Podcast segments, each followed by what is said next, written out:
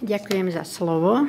V prvom rade som šťastná a radujem sa z toho, že sme sa aj dnes, tento krásny, pokojný sobotný deň zišli, aby sme oslavovali Pána Boha a aby sme počúvali, čo nám chce povedať. A poznávali ho stále bližšie a bližšie a viac a viac. Názov dnešnej úvahy, s ktorou by som sa chcela s vami podeliť, je Posolstvo proroka Eliáša. Ten úvodný verš znel takto. Hla, pošlem vám proroka Eliáša, prv ako príde deň hospodinov, veľký a strašný. A obráti srdce otcov na synov a srdce synov na otcov, aby som neprišiel a neranil zem kliatbou. Taký zvláštny verš. Ja som to už ako mladá počúvala, keď kazatelia kázali, že na konci pred príchodom pána príde prorok Eliáš. A nevedeli sme si to ako mládež vysvetliť, že a čo, skade a prečo a ako, veď on už tu bol, veď v starom zákone je príbeh o ňom. Tak o čom to vlastne je? že by znovu prišiel. Ako to bude? Čo myslel tým pán Boh, keď povedal, pošlem vám proroka Eliáša skôr, než príde deň hospodinov? Kto bol Eliáš a aké bolo jeho posolstvo v jeho dobe? A platí to aj dnes. Na tieto otázky budeme hľadať spolu odpoveď v slove Božom. V akom stave bol ľud vtedy, v tej dobe? V starom zákone je príbeh o tomto jednom z najväčších a najznámejších prorokov, ktorého má židovský národ v úcte až do dnešného dňa. Po vláde kráľa Šalamúna sa Izraelské kráľovstvo rozdelilo na dve časti. A tu vidíme tých kráľov. Tá vrchná časť, to je Izrael, 10 kmeňov. A spodná časť je Judsko, to sú dva kmene. A v tej južnej časti vlastne bol Jeruzalem. Na tejto mape vidíme, ako králi išli jeden za druhým, vládli striedali sa. Jeden král bol dobrý, druhý král nebol dobrý. V čom? No jeden král viedol ľud Boží k Bohu a druhý král ich odvádzal od pána Boha. A takto sa striedali králi. V polovici 9. storočia v Judsku, teda to je Južné kráľovstvo, vládol král Aza, alebo Asa. A v Severnom kráľovstve vládol Achab so svojou manželkou Jezábel. A to vám je už známy, ten príbeh. To ste počuli to meno. Bola to dcéra sidonského kráľa Edbála. Bol to pohan, ktorý uctieval Bála a Astartu. A táto jeho dcéra Jezábel sa vydala za Achaba. A Achab sa stal kráľom, modloslužebníkom, bezbožným kráľom. Král má byť vzorom pre celý národ, pre celú krajinu. A vieme, že sa to odohrávalo v ľude Božom. Tak mal viesť, privádzať ľudí k Bohu. K obráteniu sa. K zachovávaniu Božích prikázaní. No ale táto situácia bola veľmi zlá v severnom Izraeli, v ľude Božom a v celej krajine. Bál bol bohom temnoty, podsvetia a Astarta bola bohyňou plodnosti. Len kúsok vám prečítam z knihy, aká bola situácia z knihy z e, zo slávy do tieňa, aby sme sa vžili do tej situácie, v akej žil prorok Eliáš. Achab bol morálny slaboch. Jeho manželka bola rázna a vlastne ona vládla. Ona ho dirigovala, ona ho ovládala. Temný mrak odpadlíctva zahalil celú krajinu. Všade boli bálové obrazy a ašery. V krajine bolo mnoho modlárskych chrámov a posvetných hájov, v ktorých sa uctievali výtvory ľudských rúk. Dym obetí prinášaných falošným božstvám zamoroval ovzdušie. Vrchy a údolia odrážali bujaré výkriky pohanských kňazov, ktorí obetovali planetárnym božstvám, slnku, mesiacu a hviezdam. Jezábel a jej bezbožní kňazi učili ľud, že v podobe modiel uctievajú božstvá, ktoré svojou tajomnou mocou ovládajú všetky živly, čiže zem, oheň a vodu. Všetky dary neba, bystré potoky, vodné prúdy, rosa a dážď, teda všetko, čo osviežuje zem, aby vydávala bohatú úrodu, sa pokladali za prejav priazne Bála a Ašery. A nie darcu života. Nie živého Boha. Ľud zabudol, že vrchy a údolia, vodné prúdy a pramene má v rukách živý Boh, ktorý usmerňuje mraky na oblohe a ovláda všetky prírodné sily. Beda, Sláva Izraela zapadla. Vyvolený Boží ľud nikdy predtým neklesol tak hlboko.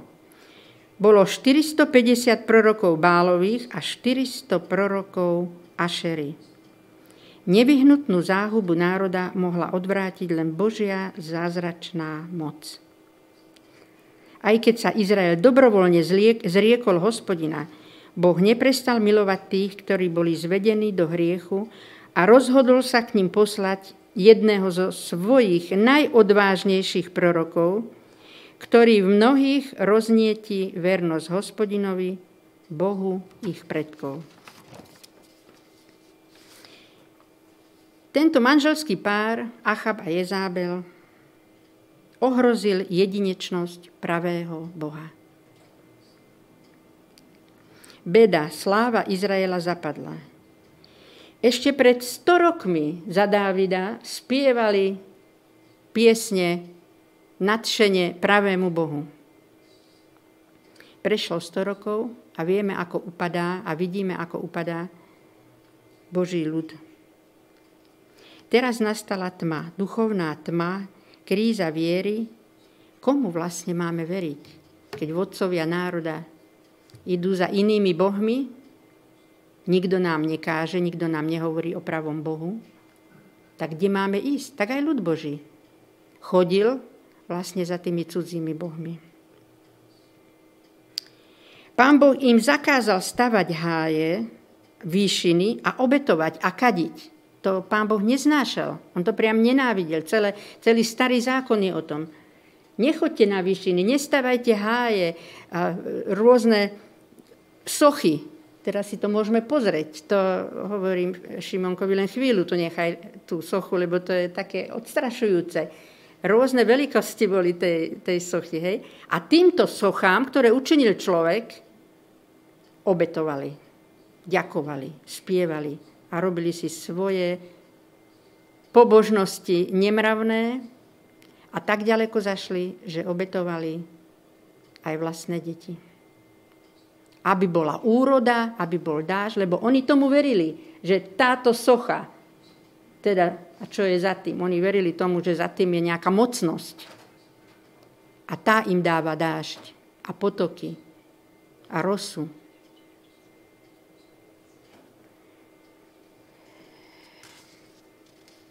Pán Boh povedal, aby ľud Boží staval oltáre. Jemu, s kameňou.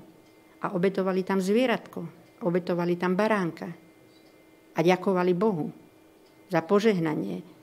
Vyviedol ich z Egypta, dal im zdravé deti, dal im dáš, slnko, potravu, duchovný pokrm. Oni predtým na pušti mali svetiňu, svetostánok, tam boli pobožnosti, tam sa prinášali obete zvierat, baránok ako predobraz na pána Ježiša. A teraz kríza, obrovská kríza, duchovná kríza. A dokonca v starom zákone je taký verš, že nepre, príkaz Boží znel. Neprevedieš svojich synov cez oheň, pretože zabíjali svoje malé deti a potom ich hádzali do ohňa ako obete. A toto pán Boh neznášal, pretože pán Boh dáva život a nie berie človekovi. Nie toto mali obetovať. On rozhojňuje život. On nám dáva zdravie, radosť. Nie zabíja ľudí. Nie, on si to nežiada, aby sa ľudia zabíjali. A ešte jemu, akože, e, nie jemu, ale týmto božstvám, aby to ešte obetovali. On si to nežiadal. Ale vidíme príklad toho manželského páru. To by som chcela zdôrazniť, že ako, ako niektorí vodcovia eh, mohli robiť zle. Zle, čo bolo v očiach hospodinových. Ďaleko, ďaleko zašiel ľud Boží od hospodina. V tejto najťažšej dobe odpadlíctva prichádzajú Božie súdy. Pretože Božia láska je nekonečná. A preto Pán Boh toto chce, tento stav v ľude Božom chce zastaviť. Tento pád. Keď to nezastaví Pán Boh, tak vyhynie aj izraelský národ ako národ, ale vyhynie aj poznanie o pravom Bohu a zahynú väčšine, pretože nebudú mať väčší život. Keď sa toto nezmení, keď neobrátia svoje myslenie, svoje životy, a preto prichádza Božie varovanie a Božie súdy. Nie preto, že by Pán Boh sa vyžíval v tom, že trestá ľudí, hej? ale preto, aby ich zastavil. Už nebola iná možnosť. Aby nezahynuli. Eliáš Tyžbenský prichádza pred kráľa. Môžeme si pozrieť to územie, skadiaľ pochádzal. Tyžbet je tu na pravej strane. Tade pochádzal pochádzal Eliáš a vidíme hore Sidón, stade pochádzala Jezábel. To bolo pohanské územie. Eliáš žil jednoduchým životom ďaleko od ruchu miest v prírode a trápil sa. On videl, čo sa deje v ľude Božom. A jeho to veľmi trápilo. Kde od pána Boha zašli? robia to, čo pán Boh nenávidí, neznáša a vlastne idú proti svojmu stvoriteľovi. A Eliáš prichádza pred kráľa. Rovno, bez ohlásenia, bez audiencie. Ide cez všetky stráže, odvážne, smelo, nebojí sa, že príde o život. Toto bol prorok Boží. A prorok mu dal príkaz. Toto povieš kráľovi.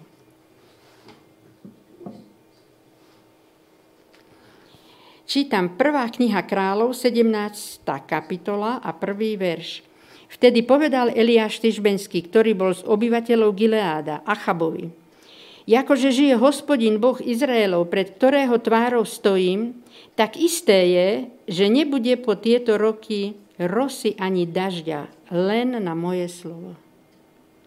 Nakoniec tri roky nepršalo. Nebolo dažďa, nebolo rosy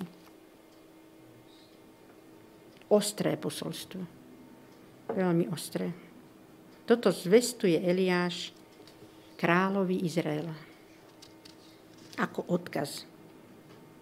Nebude pršať roky. A skutočne sa stalo. Tri roky nepršalo.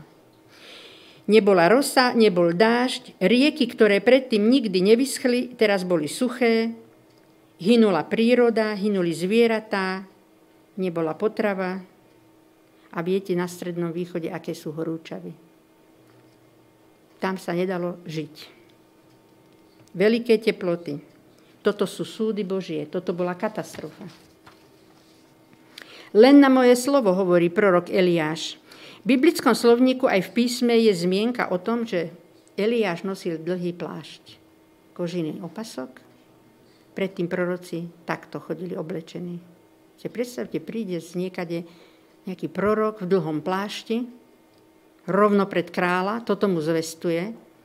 A že ešte to bola zvláštnosť, že keď hovoril priame slovo Božie, že takto hovorí hospodin, vtedy si zakrýval tvár plášťom. No tak viete si predstaviť toto zjavenie, keď prišlo pred kráľa? A toto slovo sa splnilo. Toto vám odkazuje Pán Boh.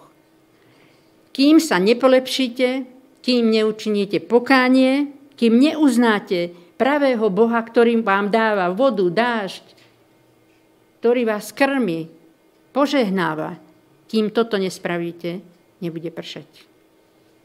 Budete hynúť. A teraz ukážte, ako keby im pán Boh... A teraz ukážte, čo urobia vaši bohovia. Teraz ukážte, akú moc má Bál a Astarte. No teraz vás prečo neživia? Prečo teraz neprší? Ani obláčik na oblohe. Achab bol nešťastný. Achab samozrejme povedal, na vine je Eliáš. A hľadal ho. Na vine je Eliáš. Poslal poslov po celej krajine. Hľadajte Eliáša. Eliáša nenašli. Potom hovorí, hľadajte vodu, pretože už aj moje kone hynú. Aj moje zvieratá hynú, veď nebudeme mať z čoho žiť. Nenašli vodu. O proroka Eliáša sa zázračne staral pán Boh. A povedal mu, choď k potoku Kerit. A tam vidíte, tuto nad Tyžbet je potok Kerit. A tam ho pán Boh živil. Priamo. Je to v písme. A potom neskôršie povedal, choď do Sarepty, tam je vdova, a žil pri tej vdove a ona ho živila. Oni mali, mali jedla, mali pitie. Zázračne sa postaral o Eliáša. A ako pokračuje tento príbeh? To si prečítame v 18. kapitole 1. a 2. verš a 17. až 21. Deniska, môžem ťa poprosiť, prečítaš tie verše? Ako pokračuje tento príbeh ďalej? Čo sa dialo? Takže 18. kapitola, 1. a 2. verš. A stalo sa po mnohých dňoch, že sa stalo slovo hospodinovo k Eliášovi. V treťom roku povediac, idi, ukáž sa Achabovi a dám dážď na zem. Druhý verš. Vtedy išiel Eliáš, aby, ukázal Achabovi, aby sa ukázal Achabovi. A hlad bol veľký v Samárii. 17 až 21. A stalo sa, keď uvidel Achab Eliáša, že mu povedal Achab, či si to ty, ktorý trápiš Izraela? Ale on riekol, netrápim Izraela, ale ty a dom tvojho otca tým, že ste opustili prikázania hospodinové a že ideš za bálmi. A tak teraz pošli, zhromaždí ku mne celého Izraela na vrch Karmel i prorokov bálových 450 i prorokov Hája 400, ktorí jedia zo stola Jezábelinho. Vtedy poslal Acha poslov ku všetkým synom Izraelovým a zhromaždil prorokov na vrch Karmel. Vtedy pristúpil Eliáš ku všetkému ľudu a povedal, dokedy budete kulhať na obe strany. Ak je hospodin Bohom, nasledujme ho a jestli je ním bál, iďte za ním. A ľud mu neodpovedal ani slova.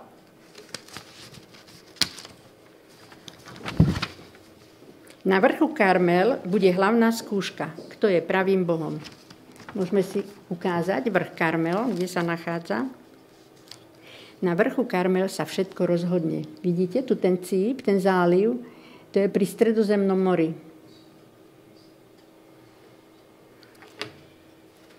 Prišla hlavná skúška.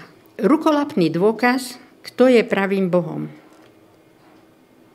Postavíme dva oltáre, hovorí Eliáš. Jeden Bálovi, jeden pravému Bohu. A komu Boh odpovie ohňom, to je pravý Boh. Položíme obeď na oltár, najprv dáme drevo, potom obeď. Choďte vy prvý, hovorí Eliáš Bálovi prorokom. Vás je viac, ja som tu sám. Obetujte.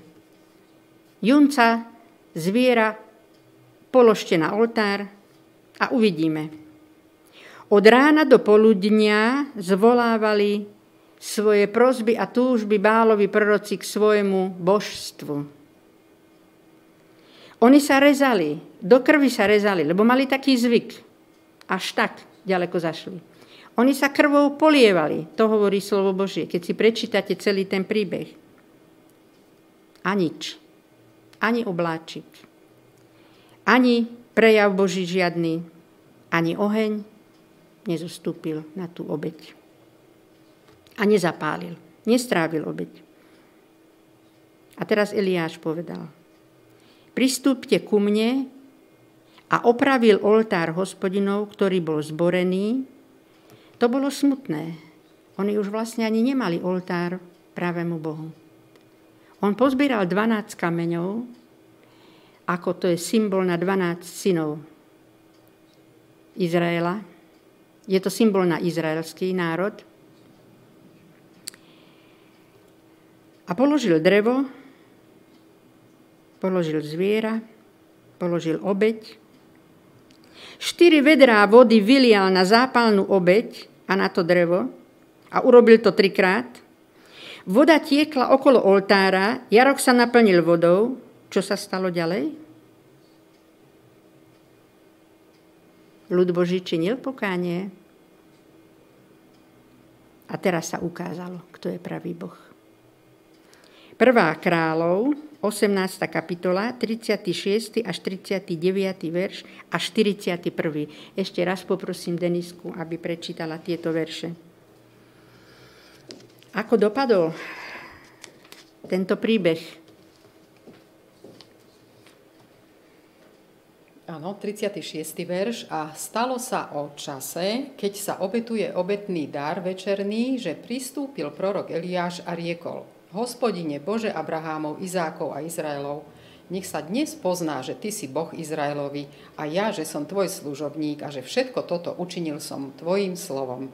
Vyslíš ma, hospodine, vyslíš ma, aby poznal tento ľud, že Ty, hospodine, si Boh a že Ty si to, ktorý si obrátil jeho srdce naspäť. Vtedy padnul oheň hospodinov a strávil zápalnú obeď i drevo, i kamene, i prach, i vodu, ktorá bola v jarku, zlízal. Keď to uvidel všetok ľud, padli všetci na svoju tvár a povedali, hospodin je Boh, hospodin je Boh. 41. verš. Potom riekol Eliáš Chabovi, iď hore, najed sa a napí sa, lebo sa blíži vúkot veľkého dažďa. A ľud Boží činil pokánie. Oheň zostúpil z neba, strávil obeď, a Eliáš im tým ukázal, toto je pravý Boh. Hlas volajúci na púšti bol Eliáš. Kto je váš Boh? Dokedy budete krývať na obidve strany? Toto bolo jeho hlavné posolstvo. Toto posolstvo oslovuje aj nás. Dnes a v celej Biblii znie toto posolstvo. Dokedy budete krývať? dokedy budeme krývať na obidve strany. Vyberte si, kto je pravý Boh.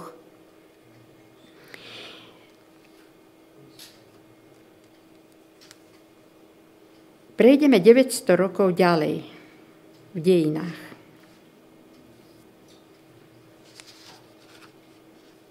V Novom zákone prichádza svetlo sveta, Pán Ježiš, na túto zem. Ale pred ním skôr než začne svoju verejnú službu, posiela proroka. A čo je napísané o tomto prorokovi? Kňaz Zachariáš slúži v chráme. Slúži v chráme a má so svojou manželkou jednu túžbu, aby mali syna. Príde k nemu aniel a povie, budeš mať syna. A to bolo proroctvo o Jánovi Krstiteľovi. A on sám pôjde pred ním v duchu a moci Eliáša, obráti srdcia otcov na deti, pripraví ľud pánovi. Obráti ľud k pravému Bohu. Toto posolstvo, ktoré priniesol predtým, pred mnohými rokmi, pred 900 rokmi priniesol vlastne prorok Eliáš v tej dobe, toto isté posolstvo bude prinášať Ján Krstiteľ. V duchu a v moci proroka Eliáša. A prichádza Jan Krstiteľ, ktorý tiež žil v prírode, na púšti, veľmi podobne ako Eliáš, tiež bol osamotený, prichádza k Jordánu a káže, obráťte svoje srdcia k Bohu. Prečo? V akej dobe, v akej kríze je znovu ten ľud Boží? Akej duchovnej tme? Len trošku, pár vetami to priblížim aká je doba. Je zlá. Znovu je tu kríza. Ľud, Bozi, ľud Boží žije pod nadvládou Rimanov, Rimanov. Samé pohanské kulty, sochy, obrady. A v Izraelskom kráľovstve kráľuje kto? Herodes. Herodes, ktorý není vzorom morálky. Všetci poznáme ten príbeh. A ešte sú tu farizeji a zákonníci, ktorí sú prísni a tvrdí a utláčajú ľud Boží. Do tejto doby prichádza Ján Krstiteľ a po ňom prichádza svetlo sveta, Pán Ježiš. On vlastne pripravoval srdcia ľudí na prijatie Pána Ježiša. Obracia srdcia, srdcia ľudí. Nezúfajte, prichádza Syn Boží, prichádza vykúpenie, spasenie, záchrana.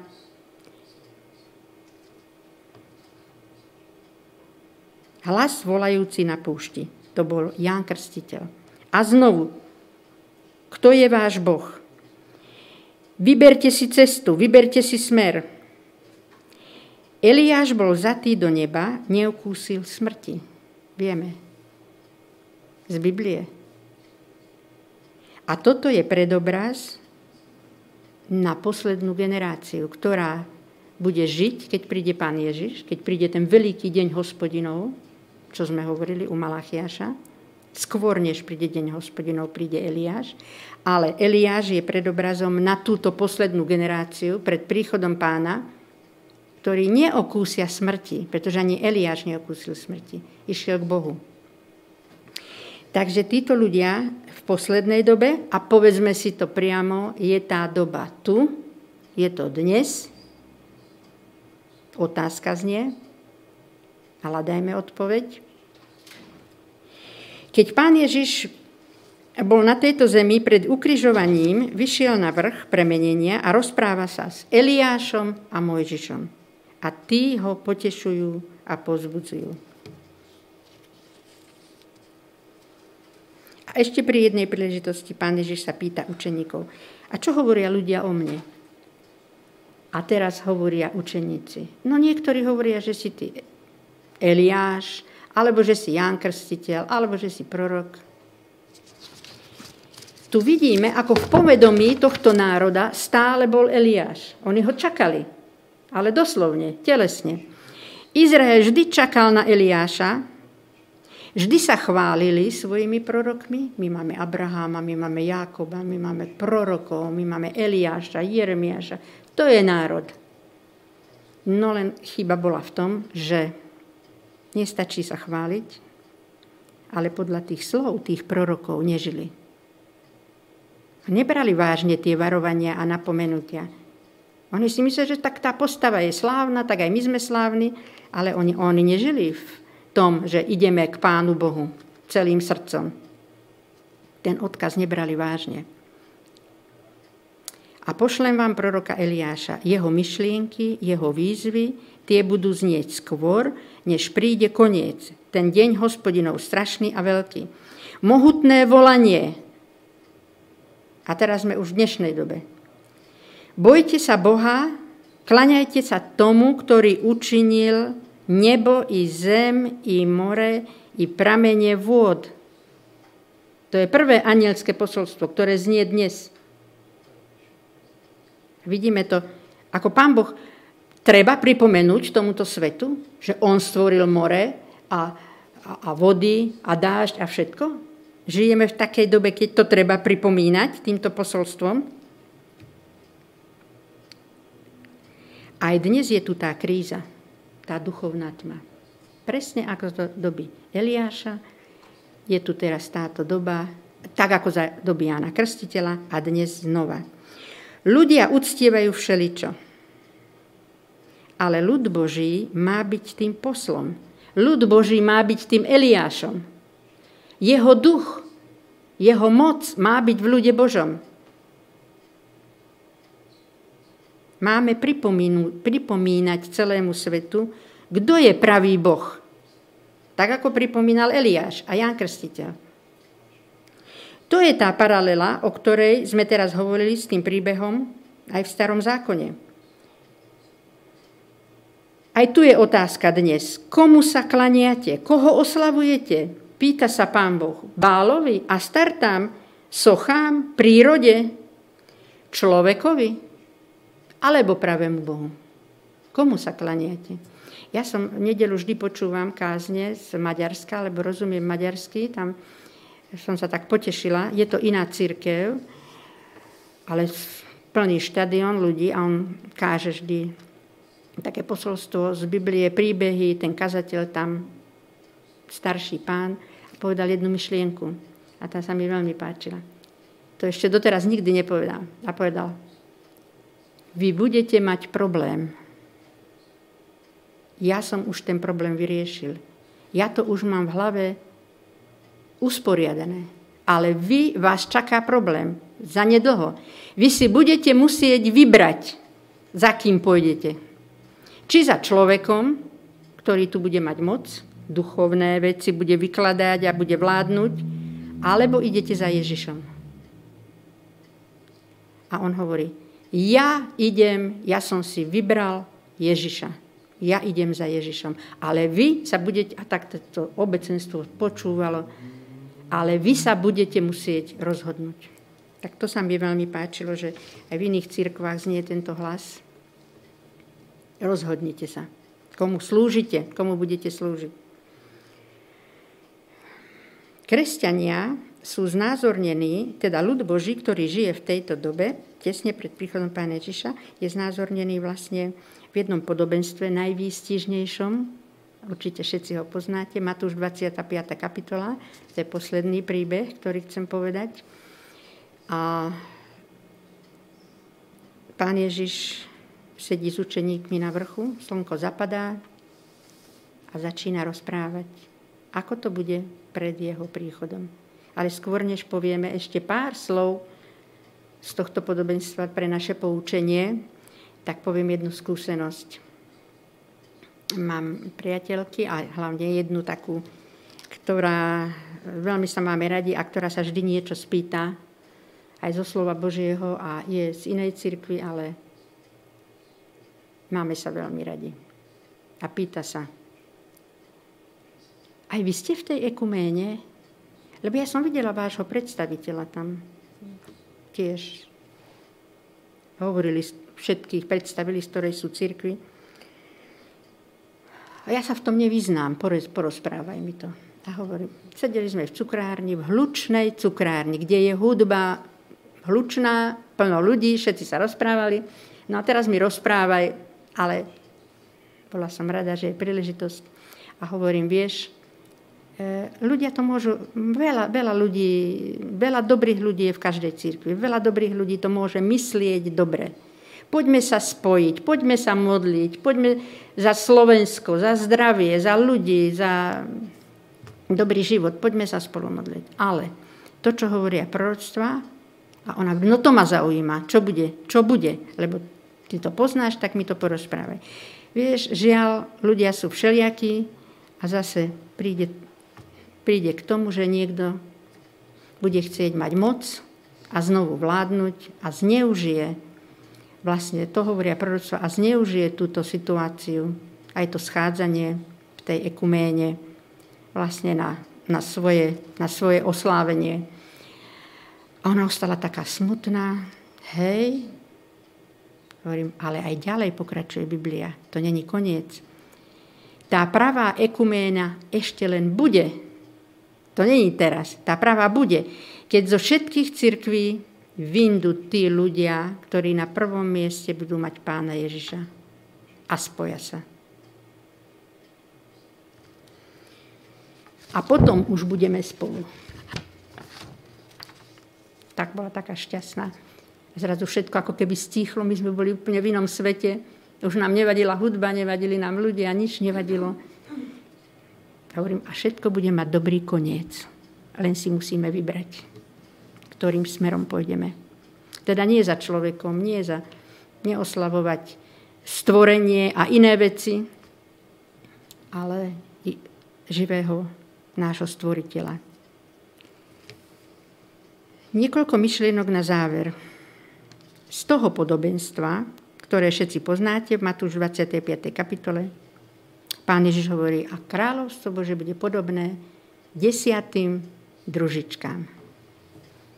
Tu vidíme. Tu je 5 a tam je 5. 5 bolo rozumných a 5 nerozumných. 5 bláznivých. Rozmýšľala som na tom, to je hneď v prvom verši. My vieme, o čom je to podobenstvo. Družičky mali čakať ženicha, Mali lampy a mali mu svietiť na cestu. V tomto príbehu ženích je Pán Ježiš a tie družičky, to je ľud Boží, to je církev. A vidíme, že ľud Boží je rozdelený na dva tábory. je rozumných družičiek a 5 nerozumných. Toto sa odohrá pred príchodom pána Ježiša, pred príchodom ženícha. A rozmýšľala som, už v prvom verši je napísané, a rozumné. 5 bolo rozumných. Čom bola tá ich rozumnosť? Prečo boli rozumné? Som si to premietla do praktického života. Kto je rozumný človek? Predstavte si, máte rodinu, máte príjmy rôzne, hej, dostanete výplatu, máte deti. V čom spočíva tá rozumnosť tej matky a toho otca? Hej? No tak ja musím, nie, ja nemôžem dneska všetko minúť, robiť si, čo chcem. Ja musím myslieť na budúcnosť. Musím myslieť, čo bude. Nemôžem myslieť len na prítomnosť. A tu v tomto podobenstve je to veľmi, veľmi výrazné, že tie rozumné mysleli na budúcnosť. Pretože ženich meškal, neprichádzal, všetky panny pospali, ako tu vidíme, všetky driemali. Lenže prečo tých 5 rozumných vošlo na svadbu nakoniec a tých nerozumné nevošli? Problém nebol v spaní, pretože všetky pospali. Ale v tom, že nepoznali svoj čas. Nenakúpili si včas olej, tie nerozumné. Tie rozumné nakúpili včas, rozpoznali kedy je ich čas. Počúvali varovanie, hlas Ducha Svetého, ktorý ich usmerňoval, mysleli na budúcnosť a brali vážne slovo Božie. Čas na nakupovanie, na prijímanie oleja. Lebo potom, keď zaznel hlas, že nich prichádza, tak tie nerozumné prišli za tými rozumnými a dajte nám z oleja, naše lampy hasnú, nemáme dostatok oleja. A tie rozumné boli zase rozumné a povedali, no nemôžeme vám dať, lebo aj my by sme mali málo. Choďte a nakúpte si. A kým oni odišli nakupovať, prišiel ženich. Ženich prišiel o polnoci. A čo je o polnoci? To je ďalšia myšlienka. O polnoci je najväčšia tma. Ženich prišiel v najväčšej tme. Keď to premietneme do našich životov, že vlastne príchod pána Ježiša bude v tej najväčšej duchovnej tme. Ale tých 5 rozumných svietilo na cestu ženichovi, pretože mali dostatok oleja, nakúpili včas a vošli. Vošli do tej svadobnej sály a radovali sa. Tých 5, ktoré behali, zháňali olej, behali po obchodoch, nedobehli, už nič nedobehli, prišli neskoro, a nevošli na svadobnú hostinu. Pán Ježiš hovoril včas, kúpte si odo mňa. Poznáte ten verš? Alebo prijímajte odo mňa. Čo si máme kúpiť? Čo máme prijať? Zlato, viera prečistená v ohni, biele rúcho, povahu pána Ježiša a kolírium Ducha Svetého.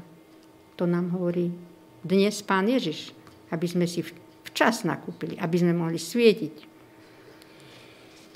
A Duch Svetý to je ten olej v tých lampách. Tento olej Ducha Svetého mal Eliáš. V Duchu Svetom išiel a napomínal ľud Boží a mal odvahu ísť pred kráľa. A bol služobníkom Božím Ján Krstiteľ mal tento olej vo svojom srdci, v tej lampe. A preto mal sílu kázať. A preto povedal to pravé posolstvo v pravý čas.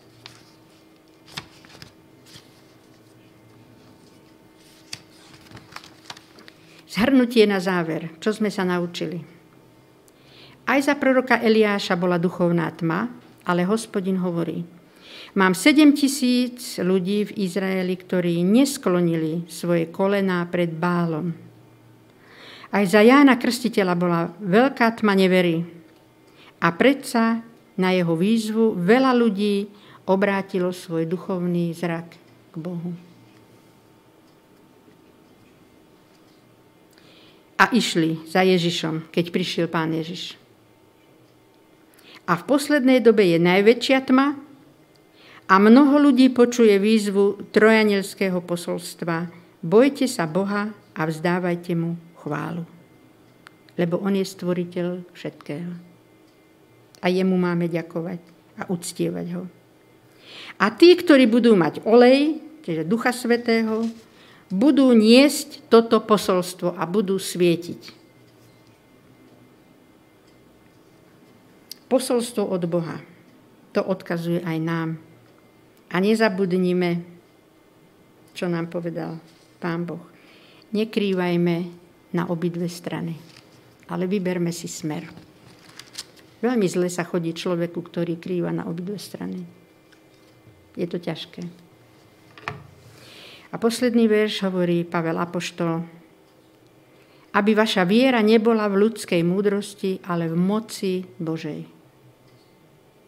Lebo my si môžeme položiť otázku. My to nezvládneme. Ako to my všetko zvládneme? Byť ešte vzorom pre druhých a varovať ich a hovoriť. Pavel Apoštol hovorí, vo vlastnej sile to nedokážeme. Ani v múdrosti. V ľudskej múdrosti to nezvládneme.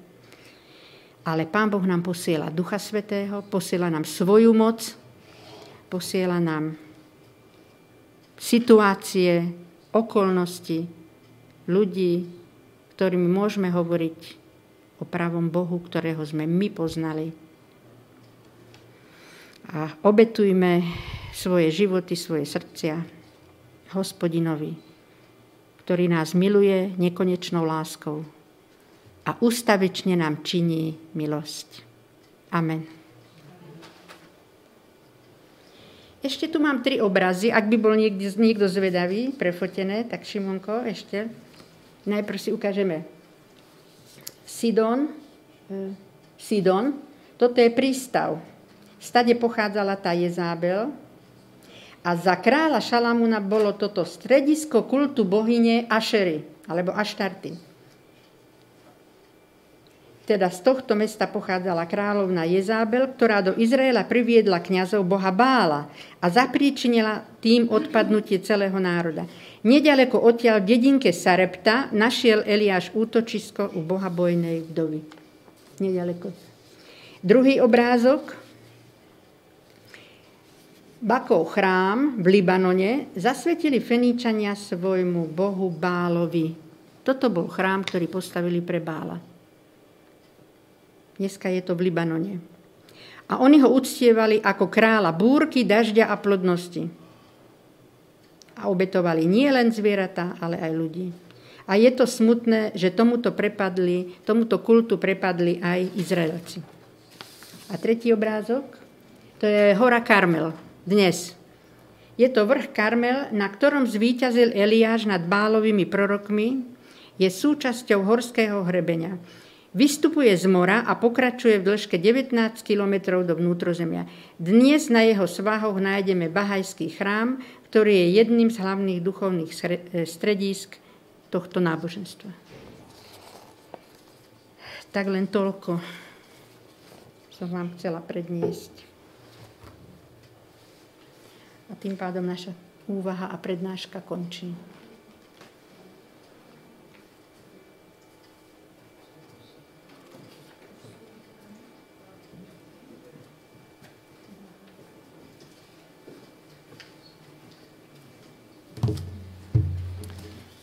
Takže sme vďační Pánu Bohu, že nám pripomenul tak dôležité veci týkajúce sa Eliášovho posolstva, ktoré sa opakovalo za čias Jana Krstiteľa, ktoré sa bude opakovať aj v dnešnej poslednej dobe, dobe pred eh, príchodom Ježiša Krista.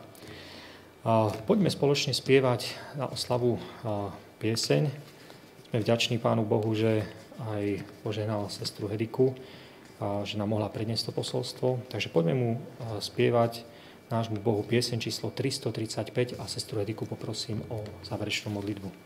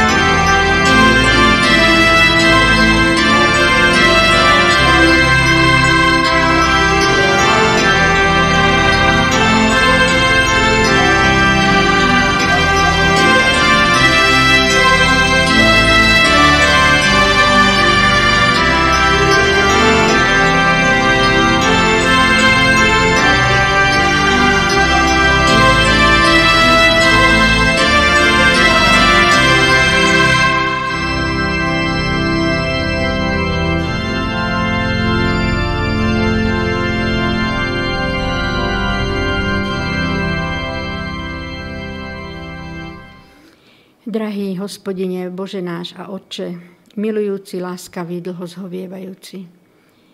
Ďakujeme Ti za všetky dary, ktoré príjmame z Tvojej ruky. Ďakujeme Ti za to požehnanie, ktoré prežívame v našich rodinách, v, našo, v našej blízkosti, v našej práci.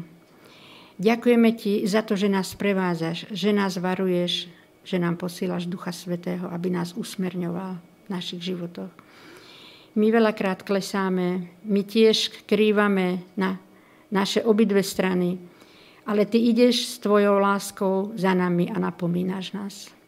Ďakujeme Ti za túto veľkú lásku a ďakujeme Ti v prvom rade za Tvojho Syna, jediného drahého, ktorého si poslal na túto zem, aby nás viedol, aby nás odviedol z tohto života do lepšieho života aby sme mohli byť s Tebou celú väčnosť.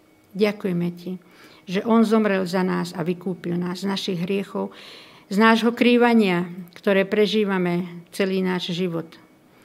Vyznávame Ti naše hriechy, prosíme ťa, odpusť. Odpusť nám a zmiluj sa nad nami, neopúšťaj nás. Od teraz až na veky vekov. Amen.